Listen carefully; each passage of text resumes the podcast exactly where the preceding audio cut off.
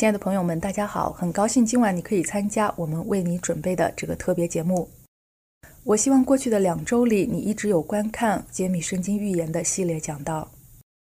如果你错过了任何一次讲道，现在看他们还为时不晚，请访问 a w r 点 org 斜杠 bible 或访问我们的 YouTube 频道 youtube 点 com 斜杠 unlocking bible prophecies。 我鼓励你按先后顺序观看，因为它们都是环环相扣的。感谢你们提出问题、发送祈祷事项或要求继续学习圣经。其实有成千上万的人，我们想帮助你在与基督的关系上成长。为了回答大家提出来的一些问题，我邀请了很多来自世界各地的基督复临安息日会的领袖来加入我们的聚会，为你提供合乎圣经的答案。请记住，我们的主题是：如果它合乎圣经，我相信；如果它不合乎圣经，我就不相信。我知道你不是对一个人的想法感兴趣，因为我们都渴慕确实的圣经真理。朋友们，我们生活在人类历史的这个时代，我们一定要为耶稣的即将复临做好准备，并知道圣经的教导。此刻，在开始我们的圣经问答以前，先让我来欢迎我们的小组。我要感谢你们每个人抽出宝贵的时间来回答这些由我们的听众所提出来的非常重要的问题。我们的第一个问题是由 Kabi 提出来的。他问到，为什么全世界似乎都要崩溃了呢？朋友们，在你环顾世界时，似乎很多事情正在崩溃，不是吗？对这个时代来说，这是一个很重要的问题。为了回答这个问题，我想邀请基督复临安息日会全球总会的会长泰德·威尔逊牧师来与我们分享圣经在这个方面的教导。威尔逊牧师，我们感谢你在百忙之中花时间来分享上帝的话语。我们此刻渴盼听到你的回答。圣经非常明确地告诉我们，在世界的末了，将会有各种痛苦的事情、可怕的事情和奇怪的事情发生。但我们绝不能失去希望，因为上帝将会与我们同在。隧道的尽头有一个光明的未来。看起来我们周围的事物是否正在走向崩溃？你知道，经济问题、一切可怕的灾难、饥荒、瘟疫和各种问题。我们也许在经历当前的流行病，你在家里也许正在经历一些挑战、关系问题、健康等等，各种各样的事情都在发生。你也许觉得世界在崩溃，实际上圣经早有论述。马太福音中有很奇妙的一章，我敦促你阅读这一章，请尽快阅读第二十四章。它讲到了预言和主耶稣的降临，以及在耶稣复临之前将会发生什么。圣经在马太福音二十四章四节说，不要忘记，在马太福音二十四章四节，耶稣说，你们要谨慎，免得有人迷惑你们，因为将来有好些人冒我的名来说我是基督，并且要迷惑很多人。所以如果有人说耶稣出现了罗马，不要受欺骗。我听说他在悉尼，不，在圣保罗，他在街道上行走，不要相信这些。然后圣经继续说，你们也要听见打仗和打仗的风声，总不要惊慌，因为在你看到四围的事物走向崩溃时，各种战争和健康问题、流行病，无论是什么，圣经告诉我们不要担心，因为这些事是必须有的，只是末期还没有来到。因为民要攻打民，国要攻打国，多处必有饥荒、瘟疫和地震，这些事情都会在耶稣复临以前发生。当然，我们在整个历史中遇到了各种问题，但在耶稣降临之前，他们将会变得更严重。战争的风声将会临到我们每个人，请紧握上帝的手，因为他将会在灾难中保护你。还有一个很好的经文，马太福音二十四章二十七节，闪电从东边发出，直照到西边，人子降临也要这样。耶稣很快就要来了，灾难将要结束。在我们期待未来的希望时，上帝将会在耶稣基督里保护我们，安然度过一切困难。谢谢你，威尔逊牧师，带给我们这些令人鼓舞的经文。我感谢圣经提前告诉我们将要发生的事情，不是要使我们惧怕，而是要帮助我们为将要发生的事做好准备。所以我们不需要惧怕。上帝向我们显示了他伟大的爱和怜悯，也希望每个人都为他的复临做好准备。我们的下一个问题来自 Aaron， 他想知道，如果我们有一个慈爱的上帝，为什么我们要遭受苦难呢？此刻也许有很多人在思考同样的问题，以斯拉拉克拉牧师将会帮助我们解答这个非常重要的问题。他是基督复临安息日会位于印度的南亚分会会长。拉克拉牧师，圣经有解释这个问题吗？很多人提出这个问题。事实上，我们在圣经中发现约伯和大卫也问过。耶稣基督他是诚实的，而且他在约翰福音十六章三十三节说，在世间你们有苦难，但你们可以放心，我已经胜了世界。我们有多么坚定的保障，邪恶不是从上帝来的，带来罪恶的是撒旦。上帝是慈爱的，他创造了这个世界，而且他说世界是很好的。我们知道三一上帝、父上帝、子上帝和圣灵上帝，他们生活在完全的爱里。我们发现他们生活在完美的爱里，他们也希望把这种爱显示给人类。亚当和夏娃，他们受造有自由的意志，因为上帝赋予了他们自由选择权，他们将会以这种爱回应上帝。不幸的是，人类滥用了自由意志，我们看到苦难临到了这个世界。在罗马书八章二十八节，我们看到耶稣说，万事都互相效力，叫爱上帝的人得益处，就是按他旨意被召的人。所以耶稣提到了良善，我们知道苦难不是因为他，而是由被从天国赶出去的魔鬼所带来的。如启示录第十二章所说，他欺骗了我们的先祖。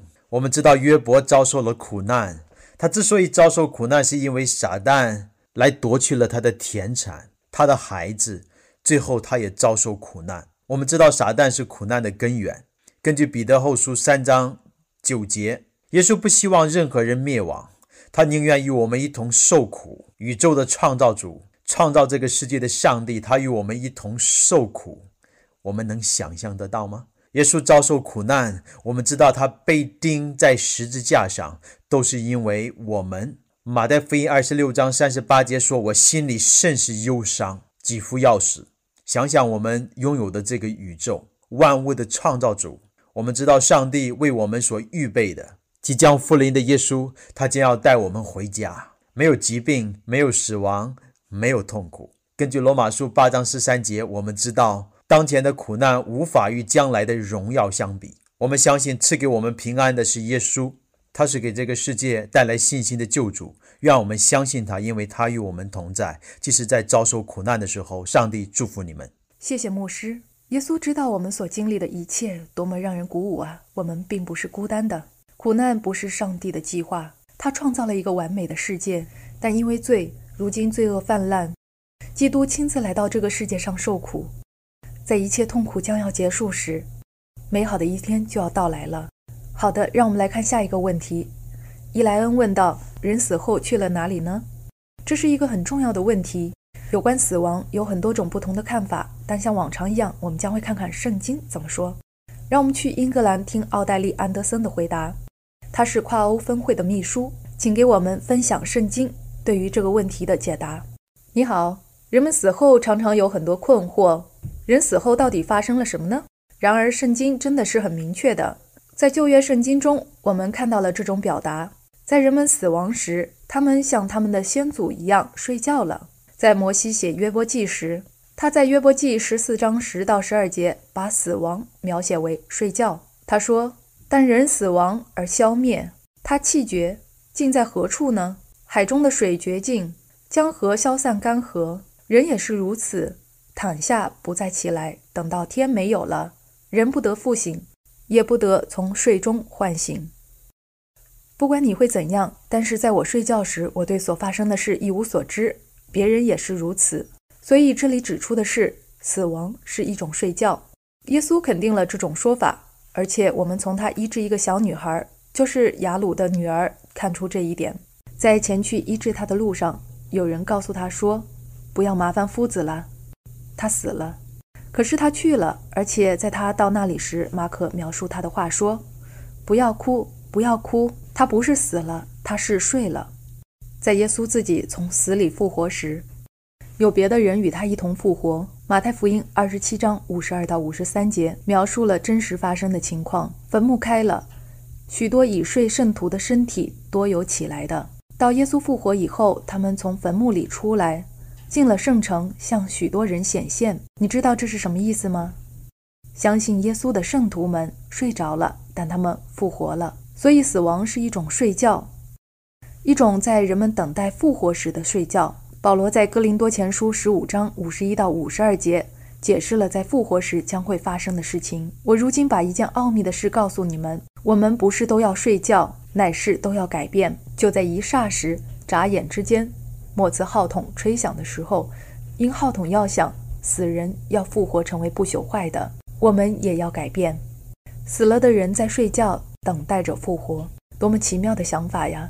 保罗鼓励了我们每个人，每个失去亲友的人。在帖撒罗尼迦前书四章十三到十四节，弟兄们，论到睡了的人，我们不愿意你们不知道，恐怕你们忧伤，像那些没有指望的人一样。我们若信耶稣死而复活了，那已经在耶稣里睡了的人，上帝也必将他们与耶稣一同带来。死亡是一种睡觉，这是一种将会以复活而告终的睡觉。耶稣将会把凡相信他的人带回天国，这将会发生。阿们，我同意。圣经清楚地指出了死亡的真相，死亡不过是一种平静而安详的睡觉。对我来说，这是非常令人鼓舞的。如果我今晚死亡，然后立即进天国，但我仍然可以看到地球上发生在我亲友身上的事情，看着他们遭受痛苦，我的心将会充满悲伤。上帝的道路确实是最好的。我们的下一个问题是关于死亡的，这是布里奇特提出的。他写道，我们可以与我们死去的亲人交流吗？为了回答这个问题，我想邀请马里奥·布里托牧师来回答。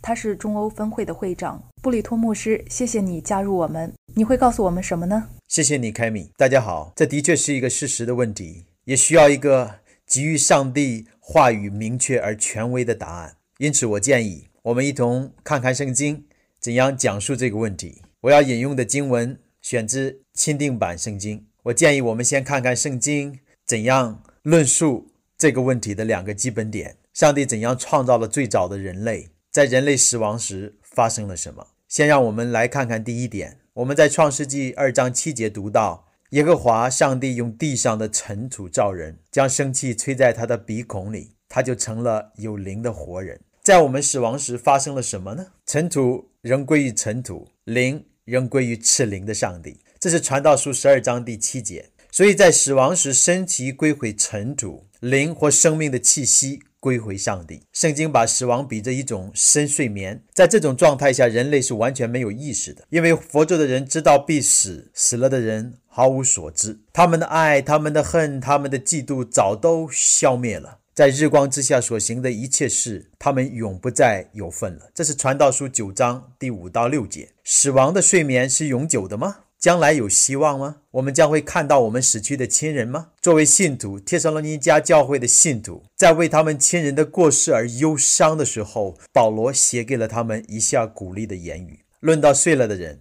我们不愿意弟兄们不知道，恐怕你们忧伤，像那些没有指望的人一样。我们若信耶稣死而复活了，那已经在耶稣里睡了的人，上帝必将他们与耶稣一同带来。在他再来的时候，如果死者在死亡的睡眠中是完全没有意识的，并在世界末日之前不会复活，很明显他们不能出现以及与他们的亲友交谈。在旧约圣经里，上帝命令以色列人不要与死人交流，凡这样做的人必会被赶出以色列和处死。连撒旦都使用蛇来欺骗夏娃，并使他陷入试探和罪恶。从那之后以及后来的几个世纪里，撒旦他和他的恶天使一直在使用各种狡猾的伪装来掩饰他们自己，欺骗他们的受害者远离上帝。撒旦完全知道失去亲人之人的忧伤和痛苦，以及渴盼与他们交往。可是满有慈爱和怜悯的上帝吩咐所有经历生死离别的人不要听从撒旦的建议。有人对你们说，当求问那些交鬼的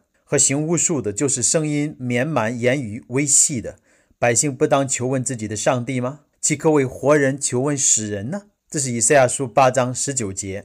避免受撒旦和他的天使们误导的最佳方法是阅读并遵行上帝的话语圣经。所以这样做，我们就会有能力识别和抵挡撒旦和他的诡计。让我们鼓起勇气，耶稣很快就会回到这个地球，那时我们将会见到我们所有的亲人，各个时代上帝所有忠信的儿女们，我们也将会见到我们的主和救主耶稣基督。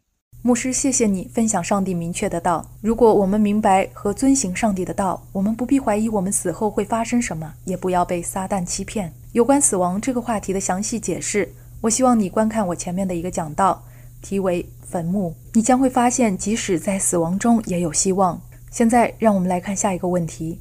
有一位匿名的观众问道，我们怎么能确定安息日是哪一天呢？我想邀请杜安麦基博士来回答。他是位于美国马里兰州的福林世界广播电台的台长。麦基博士，你可以和我们分享一下圣经怎样讲述安息日吗？谢谢你，凯米。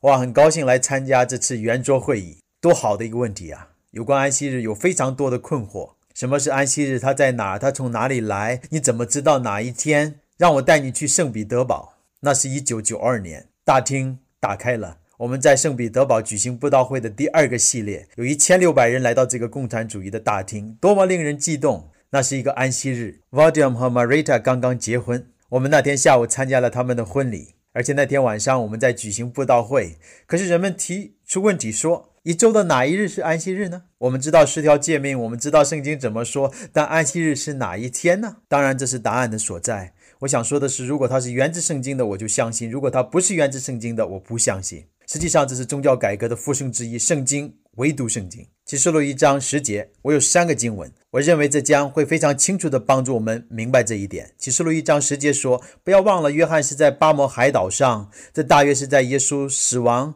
埋葬和复活的六十年之后。六十年以后，他在巴摩海岛上，他说，当主日我被圣灵感动。上帝有一个日子，他没有说星期五、星期天、星期一、星期二、星期三、星期四、星期五、星期六，他没有说明，他只是说上帝有一个日子。这是一个经文，圣经给出了解释。第二个经文，实际上这里有三个经文，他们说的是相同的事情。马太福音十二章八节，因为人子是安息日的主。马可福音二章二十八节，所以人子也是安息日的主。路加福音六章五节，人子也是安息日的主。所以按照圣经，主日是安息日。这是耶稣所说的，对吗？现在让我们再看一节经文，在十条诫命中，出埃及记二十章八节，当纪念安息日，守为圣日。很明确，安息日与主日是同一天。它还有更多说明吗？是的，请看十条诫命。但第七日，第七日是耶和华你上帝的安息日。出埃及记第二十章，这说得很清楚，不是吗？你打开圣经，你看到耶和华有一个日子，启示录一章十节和马可福音二章二十八节，主日是安息日。然后十条诫命指出，第七日是耶和华的安息日。哇，这很清楚，不是吗？创世纪中创造主上帝的安息日是启示录中的主日。哇，所以没有需要困惑的地方。出埃及记二十章十一节，十条诫命，因为六日之内，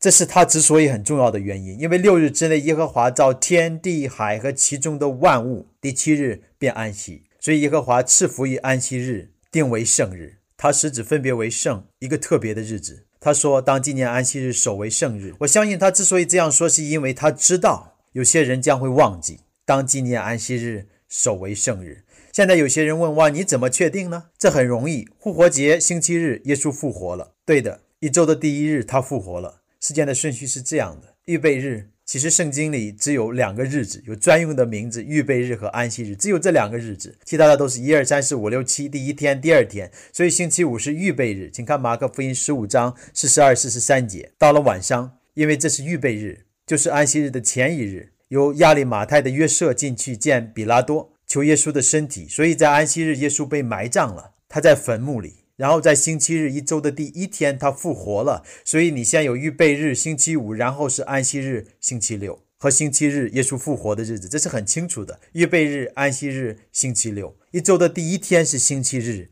这怎么似乎被改变了呢？一种改变的企图，你真的不能改变上帝的律法，上帝说他不改变。哇，第四条诫命的这个改变是怎么发生的呢？预言告诉我们，企图改变节期和律法。上帝说将会有一种势力企图改变，这种势力将企图改变上帝的律法。请留意一九九五年，当我们在俄勒冈州的波特兰市时，天主教卫报说，也许教会所做的最大胆的具革命性的改变发生在第一世纪，圣日、安息日被从星期六改到了星期日，但不是源自圣经的任何指示，而是源自教会所赋予自身的权威。凡认为圣经为独一权威的人，从逻辑上来说应当成为基督福临安息日会信主，并遵守星期六为圣日。哇，这是历史，这只是历史，这是所发生的事情。可是上帝说，我不改变，我不改变。天主教和天主教明镜报说，在基督教新教出现一千多年前，天主教凭着他的神圣使命，他认为把敬拜的日子从星期六改到了星期日。阿们，谢谢你，麦基博士，解释了有关安息日的这些重要的经文。圣经中有很多经文指向上帝的圣日，所以我们不需要怀疑是哪一天。上帝为我们明确了一切，难道你不高兴吗？如果你想进一步了解安息日，我邀请你观看名为《真实的印记》这个讲道。克里斯提出了一个有关安息日的问题，他想知道，如果星期六是安息日，为什么这么多人星期日去教堂呢？克里斯，这是个很好的问题，这是很多人在知道真实的敬拜日子之后提出的问题。今晚我们邀请了麦克爱德华博士，他来自位于中东的北非联合会，他担任会长。麦克爱德华博士，你可以帮助我们的观众明白，如果星期六是安息日，为什么世界上大多数基督徒在星期日敬拜呢？马哈布来自黎巴嫩，很多事情我们都不知道，他们是怎么来的？为什么不使用夹克上的某些纽扣？我们为什么要系领带？为什么要握手？大多数都来自传统。有一个故事讲述了俄罗斯宫殿里的一个侍卫，有人问他，他为什么站在那里呢？他不知道，但有人命令他这样做。所以他们查遍了王宫记录的所有文献，他们发现曾经有一个统治者在那里摆放了一颗玫瑰，但他不希望他遭人践踏。即使玫瑰不在那里了，一个侍卫仍然站在那里，因为没有人更改命令。为什么很多基督徒遵守星期日呢？这都是传统的缘故。非常明确的是，在新约圣经里，敬拜是在每周的第七日安息日，完全没有提及别的敬拜日。上帝也没有留下任何指示，从第七日更改到别的日子。早期的门徒们都是基督徒，但从一开始他们都自视为犹太传统的一部分。在罗马统治者开始迫害犹太人的时候，基督徒们寻求了一种把他们与犹太人的身份分割开来的方法，他们不想被看作犹太人的同类。在罗马皇帝君士坦丁执政的时候，基督徒运动正在蓬勃发展，而且他认为使基督教成为国教可以巩固他的权力。公元三二一年，君士坦丁宣告基督教为罗马的国教，他的有些士兵还受了洗。不幸的是，政治与宗教联合向来都不是好主意，结果先前的一些异教的习俗进入了国教化的基督教。其中的一个异教习俗就是星期日敬拜。君士坦丁时值深受人们的欢迎，但他把星期日敬拜定为了法律。后来在老底嘉议会上，星期日法、星期日敬拜在公元三百六十四年正式获得投票通过。在没有圣经根据的情况下，把星期日敬拜定为了法律。即使有很多理由来捍卫星期日的敬拜，但我们知道这是没有圣经依据的。一周的第七天在整个历史中都是不变的，星期制度是从未改变的。最简单的答案就是在星期六或安息日敬拜是在君士坦丁的统治下被星期日所取代的。我们有彼得·盖尔曼所写的《天主教教义问答》，他直言说：问题，安息日是哪一天呢？答：星期六是安息日。问题，为什么我们遵守星期日而不是星期六呢？答：我们遵守星期日而不是星期六，因为天主教在老底嘉议会上把神圣性从星期六转移到了星期日。因为明白十条诫命和遵守上帝的律法，有一小群忠信的基督徒在历史上始终遵守着第七日的安息日。这群人数不多，但忠心的基督徒因为遵守圣经安息日而多遭迫害。可是少数人遵守上帝的律法，和有数百万人拒绝律法，提醒我，忠心是可以做到的，即使别人可能不理解。马太福音七章十三、十四节说：你们要进窄门，因为引到灭亡，那门是宽的，路是大的，进去的人多；引到永生，那门是窄的，路是小的，找着的人也少。我的朋友们，我呼召你，让我们走窄路来跟从主，因为这是顺从圣经的道路。麦克爱德华博士，谢谢你给出了如此清楚、富有启发性的解释。他提出了一个重要观点，那就是进天国的不是多数人，而是少数人。朋友们，不要被蒙骗而认为一件事情之所以正确，是因为它是传统，以及很多人都这样做，就像我们的题目假冒所示。我们必须选择上帝的道路，并顺从他的道路。有一位名叫克洛伊的观众想知道：我必须受洗才会得救吗？谢谢你，克洛伊。我想邀请吉迪恩·雷尼克牧师帮助我们解决这个问题。他是南非印度洋分会的行政秘书。牧师，圣经有提到，为了得救，我们一定要受洗吗？谢谢你，凯米。大家好，这是一个很重要的问题。对于这样重要的问题，最好还是看看圣经怎么说。让我们先看看耶稣对此怎么说吧。马可福音十六章十六节是一个非常重要的经文。我希望你和我一起打开圣经。如果你拿着圣经或者手机上的圣经，马可福音十六章十六节说：信而受洗的必然得救。这是耶稣的教导。同样，使徒行传二章三十七、三十八节说，使徒行传二章三十七、三十八节，众人听见这话，觉得扎心，就对彼得和其余的使徒说：弟兄们，我们当怎么行呢？彼得对他们说：你们个人要悔改，奉耶稣基督的名受洗，叫你们的罪得赦，就必领受所赐的圣灵。所以这是很清楚的，只要我们有机会受洗，如果圣灵来感动我们的心，而且我们说我们相信我应该把我的生命献给耶稣，我想要把我的生命献给耶稣，而且我有机会受洗，这是圣经明确吩咐我们做的。可是有时候我们也许没有机会，例如当耶稣挂在十字架上时，耶稣身边的一个强盗说：主啊，你得国降临的时候，求你纪念我。耶稣做了什么呢？他说：哦，我知道有点晚了，你不能得救，因为你没有受洗。不，他没有这样说，他说：让我今天告诉你，你将会同我在乐园了。所以如果我们有机会受洗，请不要错过，因为这是一次奇妙的经历。公开的宣告我想要跟从耶稣是一个美好的承诺，可是在我们没有机会的时候，那不会妨碍我们的救恩。我的朋友们，如果有机会，此刻采取行动是美好的，因为这是圣经所始终的教导。在我们有机会的时候，做决定跟从上帝，让我们选择受洗。上帝赐福你。谢谢你，牧师，我完全赞同你的看法。在耶稣敲我们的心门时，我们应该顺从耶稣吩咐我们做的事情。当我们有机会时，拖延是很危险的。正如马可福音十六章十六节所说，信而受洗的必然得救。因此我们认为这是我们基督徒宣告我们属于基督并跟从他的道路时非常重要的一步。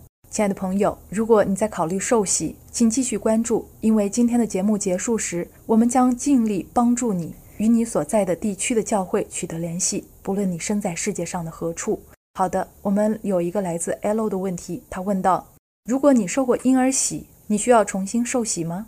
谢谢你提出这个问题，因为很多人在婴儿时受洗。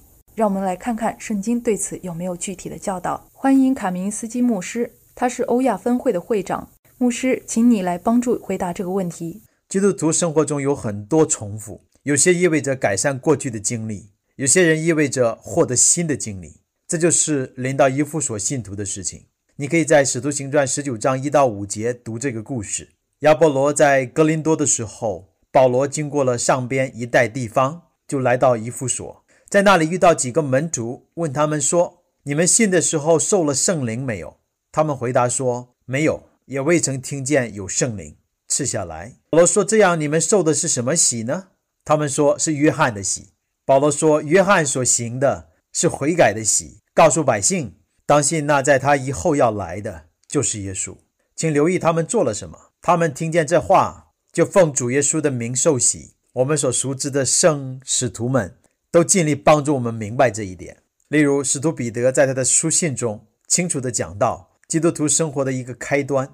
我们可以在彼得前书四章一到三节读到：基督既在肉身受苦，你们也当将这样的心志作为兵器，从今之后就可以不从人的情欲，只从上帝的旨意，在世度余下的光阴。因为往日随从外邦人的心意行，时候已经够了。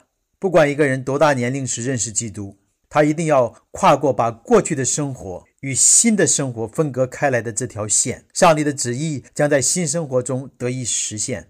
对我们来说，幸运的是使徒彼得具体讲到了何时开始过顺从上帝旨意的新生活。使徒彼得再次告诉我们，在彼得前书三章十八、二十一节，彼得说：这水所表明的洗礼，现在借着耶稣基督复活也拯救你们。这洗礼不在乎除掉肉身的污秽，只求在上帝面前有无愧的良心。在基督福临安息日会，我们为自觉选择信心之路、遵守上帝诫命之路的人举行洗礼。所以不论你以往的属灵经历怎样，受过洗或者受过婴儿洗，但没有属灵的经历，或者你认真的看自己为基督徒，重新受洗是确定你的选择所必须的。认真思考过去，引领我们归向上帝和救恩。我希望你有勇气在你的人生中迈出这重要的一步，你在加入实现他旨意的教会。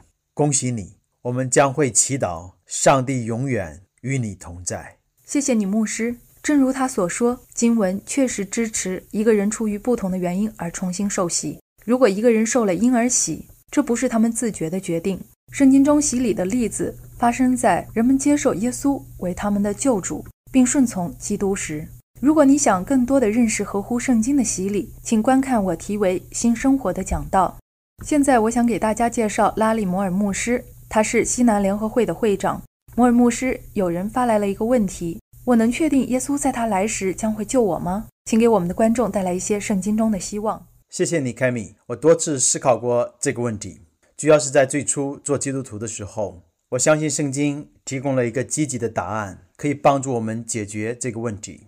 我等会儿要看圣经，但我想先说说基督徒们通常对这个问题的回应。他们将会说这是不可能知道的。在某种程度上，这似乎限制了我们全能上帝的能力。同时，在明白圣经的前提下，这引起了不必要的怀疑。所以，让我们来看圣经，看看圣经怎么讲说我们救恩的确定性。如果你有圣经，我想邀请你打开以弗所书二章八到九节。圣经如此说：你们得救是本乎恩，也因着信。这并不是出于自己，乃是上帝所赐的，也不是出于行为，免得有人自夸。所以我想就此做一个简短的解释这两节经文，因为我相信这将会帮助你明白，如同我明白了一样，以及我们怎样知道我们有永生。再看看这些经文：你们得救是本乎恩，也因着信。你知道恩典是什么吗？恩典，有人把它描述为不配得的恩惠，这大概是一个很好的定义。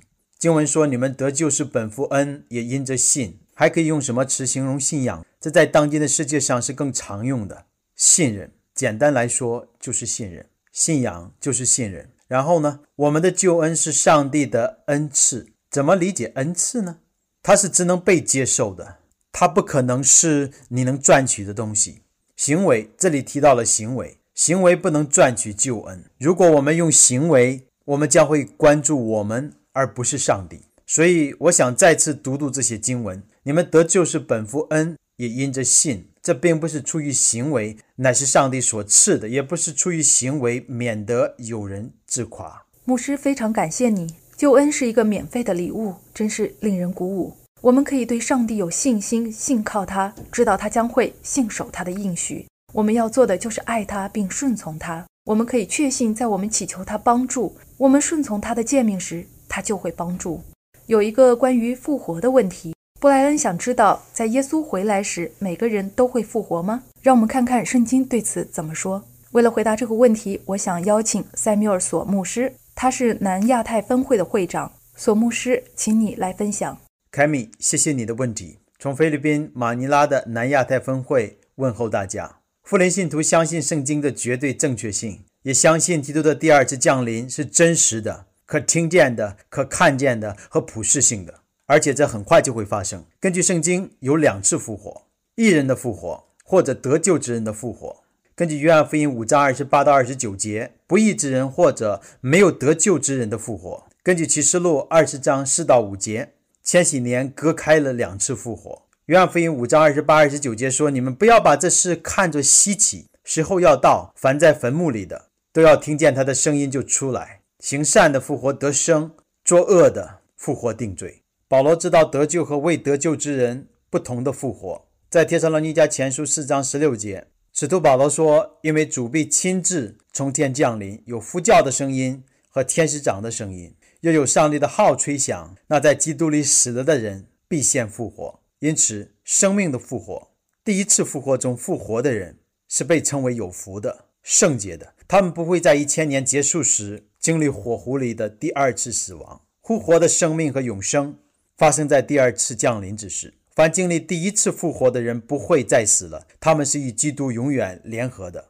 定罪的复活就是不义的人在第二次复活中复活，这将会发生在一千年末。这次复活是复活接受最后的审判和定罪。根据启示录二十章十四到十五节，凡名字没有在生命册上的人将会此时复活并经历第二次死亡。因此基督应许说，凡得胜的必不会受第二次死的害。凡接受耶稣及其救恩的人将会在他荣耀的复临时经历极大的喜乐。在永不减退的福乐中，他们将会与他们的上帝和救主永远在一起。谢谢你，索牧师，谢谢你。所以凡在基督里死的人将会在耶稣的第二次降临时复活。再者，凡没有选择相信基督并跟从他的道路的人将会在一千年之后的第二次复活中复活。接下来我想邀请埃尔顿·科勒牧师来加入我们，他是南美分会的会长。科勒牧师，你可以回答下一个问题吗？这是阿丽萨提出来的，他问到，没有得救的人将会永远被燃烧吗？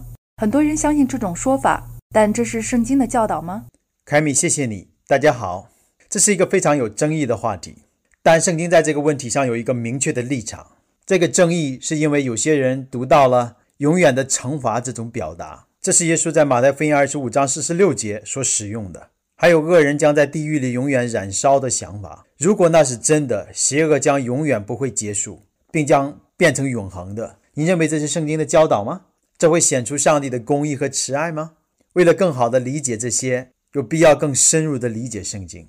出于这个原因，我们需要看看讨论这个主体的几个经文，而且我们应当明白真实的背景。我们可以从马太福音十八章第八节和二十五章四十一节开始。我们在此看到了恶人的刑罚与永恒之火之间的直接联系，这个关系也出现在马可福音九章四十三节和启示录二十章十一到十五节。最后这节经文说，凡名字不在生命册上的人将被扔在火湖中。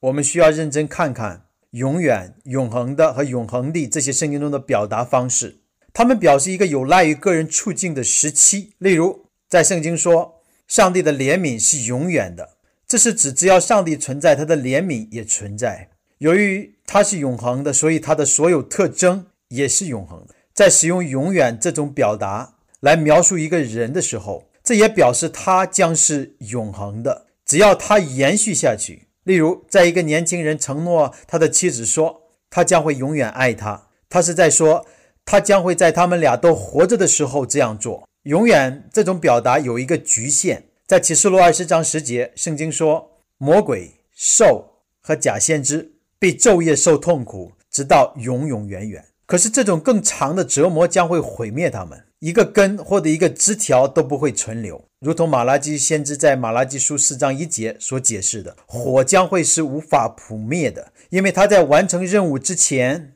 是不会熄灭的，而且它的后果将会是永恒的。换句话说，凡遭毁灭的人将会不复存在。如果你看看犹大书第七节，你将会看到索多玛和俄摩拉两座城的毁灭是永火的例子。可是这两个城今天没有继续燃烧，罪恶和苦难有一个起头，但他们将会有一个终结。启示录二十一章四节向我们保证，将来不再有眼泪，也不再有悲伤，没有痛苦，因为一切邪恶都会永远消失。这是圣经中有关永恒刑罚的信息，它显明了一个充满公义、充满慈爱的上帝，一位可以重燃你心中希望的上帝。谢谢你，科勒牧师，这是非常令人鼓舞的。我们可以坚信我们有一位慈爱和公义的上帝，他在天上，他不是残酷的。是的，因着他的怜悯，他将会最终止息罪恶和痛苦。地狱在它的效果上是永恒的，而非在它的持续时间上，也就是说，罪恶和罪人将会永久的消失。在今天的节目结束前，我们还有两个问题。Jason 问我们可否解释千禧年。我想邀请格伦·汤恩德牧师，他是南太平洋分会的会长。汤恩德牧师，我们很想听你从圣经中带给我们的解答。谢谢你，凯米。千禧年或者一千年是在圣经中的启示录第二十章。根据启示录第二十章，一千年其实与第一次复活并将会在第二次复活之后很快结束。在这一千年里，有两个主要角色，耶稣和撒旦，还有两大阵营，活着与耶稣一同做王的人，还有与撒旦、地狱和死亡一同被扔进火湖的人。前几年也许有点令人困惑，但帮助我们明白其目的的信息都包含在启示录第二十章。让我们看看在千禧年的起始、中间和结尾，这两个角色和两大阵营都会发生什么。从圣经其余部分来看，我们知道第一次复活发生在耶稣回到地球上，并使相信和跟从他的人复活之时，他们都复活了，与基督一同作王一千年。启示录二十章第四节，耶稣把还活着的信徒和复活的信徒带到天国，与他一同作王一千年。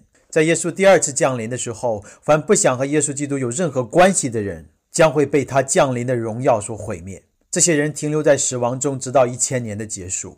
其余的死人还没有复活，只等那一千年完了。启示录二十章五节。根据启示录二十章一到三节，撒旦在千禧年的起始被囚禁无底坑里，直到千禧年的结束。无底坑是没有人居住之地球的别名。撒旦在这个他想统治的地球上被隔离一千年，来回顾他所做的选择。在这一千年里，复活的人都在天国做祭司，与耶稣一同作王。我又看见几个宝座，也有坐在上面的，并有审判的权柄赐给他们，他们是上帝和基督的祭司。启示录二十章四六节。这些人受到似乎与耶稣同样的地位，他们还有他们自己的宝座。祭司、君王和审判者完全有权查看天国的记录，而且跟从耶稣的人可以查看上帝的审判。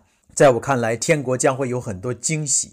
首先，我们将会看到我们没有期望见到的人；其次，将会有我们所期望看到的人，但他们不在天国。作为人，我们想要公义，我们也想知道为什么有些人进了天国而其他人没有呢？天上的记载或书卷将会揭示，人生只有通过源自耶稣的生死和复活的恩典才能进天国。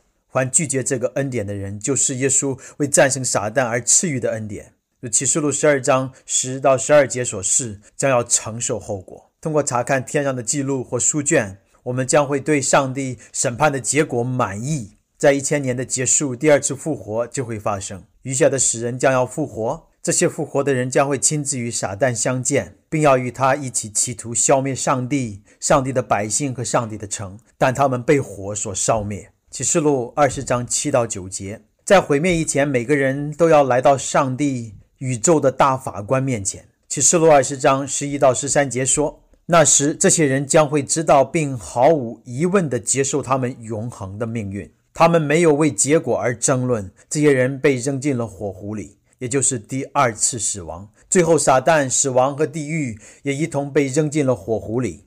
这个火湖是有去无回的，结果是永远的。通过使用永远燃烧的火这个象征，一旦火烧完了，那就完全结束了。千禧年显明了上帝的公开透明，他没有可隐瞒的，全人类都会同意上帝审判的结果。永远活着和有机会查看天上数据的人，与那些将在第二次的死亡中永远灭亡的人，死亡永远消失了。启示录第二十一章描述了一个新天和新地，不再有痛苦、悲伤或死亡。阿们，谢谢你牧师。如果谁需要有关这个主题的更多信息，请随时观看我的讲道，题为荒凉。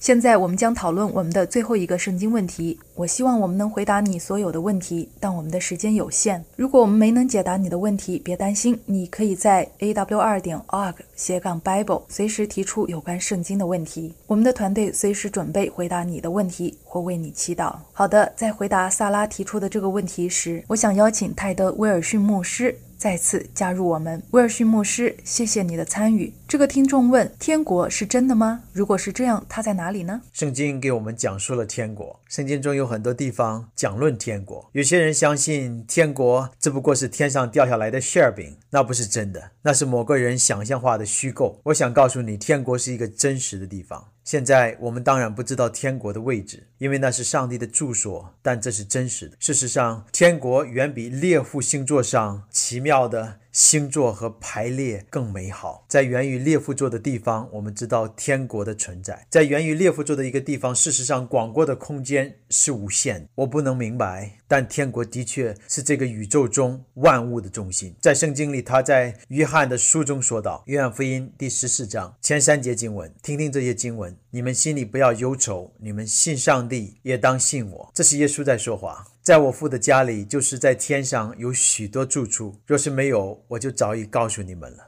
我去原是为你们预备地方去，所以上帝在为你预备一个地方。耶稣在天国为我们准备一个地方，我若去为你们预备了地方，就必再来接你们到我那里去。我在那里，叫你们也在那里。耶稣应许说，你可以在耶稣第二次降临来带我们一起去天国的时候进入天国。不要被欺骗，耶稣不会降临在这个地球上。圣经说，在号筒吹响之时，在基督里死的人将会首先从坟墓里复活，我们这些还活着的人将会跟随他们飞向天空，然后我们将要进入天国。天国是一个真实的地方吗？听听这些经文，启示录十九章十一节，我看见天开了，有一匹白马，骑在马上的被称为诚信真实。启示录的作者约翰记录说，他看见天开了。在第二十章第一节说，我又看见一位天使从天降下，手里拿着无底坑的钥匙和一条大链子。有一个真实的天国。第二十一章多么美好的一章，约翰解释了天国。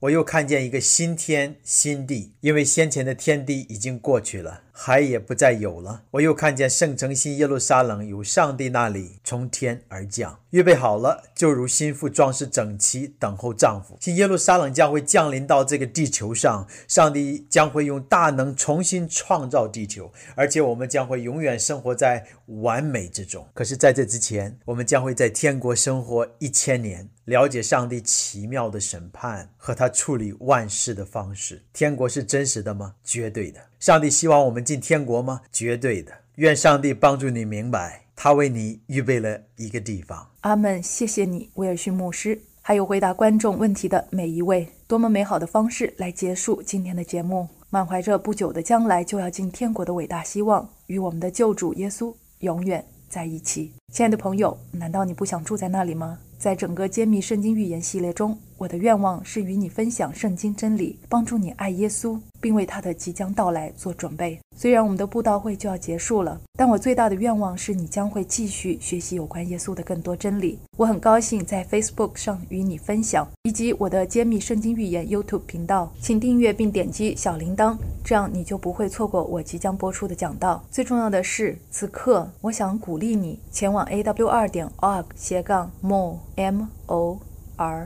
免费注册在线圣经学习和辅导小组。我们希望与你保持联系，并帮助你在基督里成长，不论你在哪里观看。你们有些人与我分享了你们在思考受洗的事情，我们愿意帮助你为洗礼做准备，真是令人激动，这温暖了我的心。再说一遍，访问 a w r dot org slash more。 当你在基督里成长时，愿上帝大大的赐福你。在我们结束时，我想为你们祈祷。亲爱的天父，感谢你赐给我们圣经，就是你的圣言来指导我们。我们的世界充满混乱，但你给我们的生活带来光明。求你与此刻聆听的朋友同在，带领他们离你更近。求你赐给他们力量，顺从你的真理，而非人的思想或传统。不管环境怎样，主啊，求你与我们同在，并帮助我们每个人为你的到来做好准备。奉耶稣尊贵的圣名祈求，阿们。请选择上帝的道路。晚安，朋友，感谢你收看本次节目。如果你想了解更多圣经真理，我邀请你订阅我的频道。另外，请点击这里观看我最喜欢的视频，然后单击此处左上方观看整个系列。愿上帝赐福你。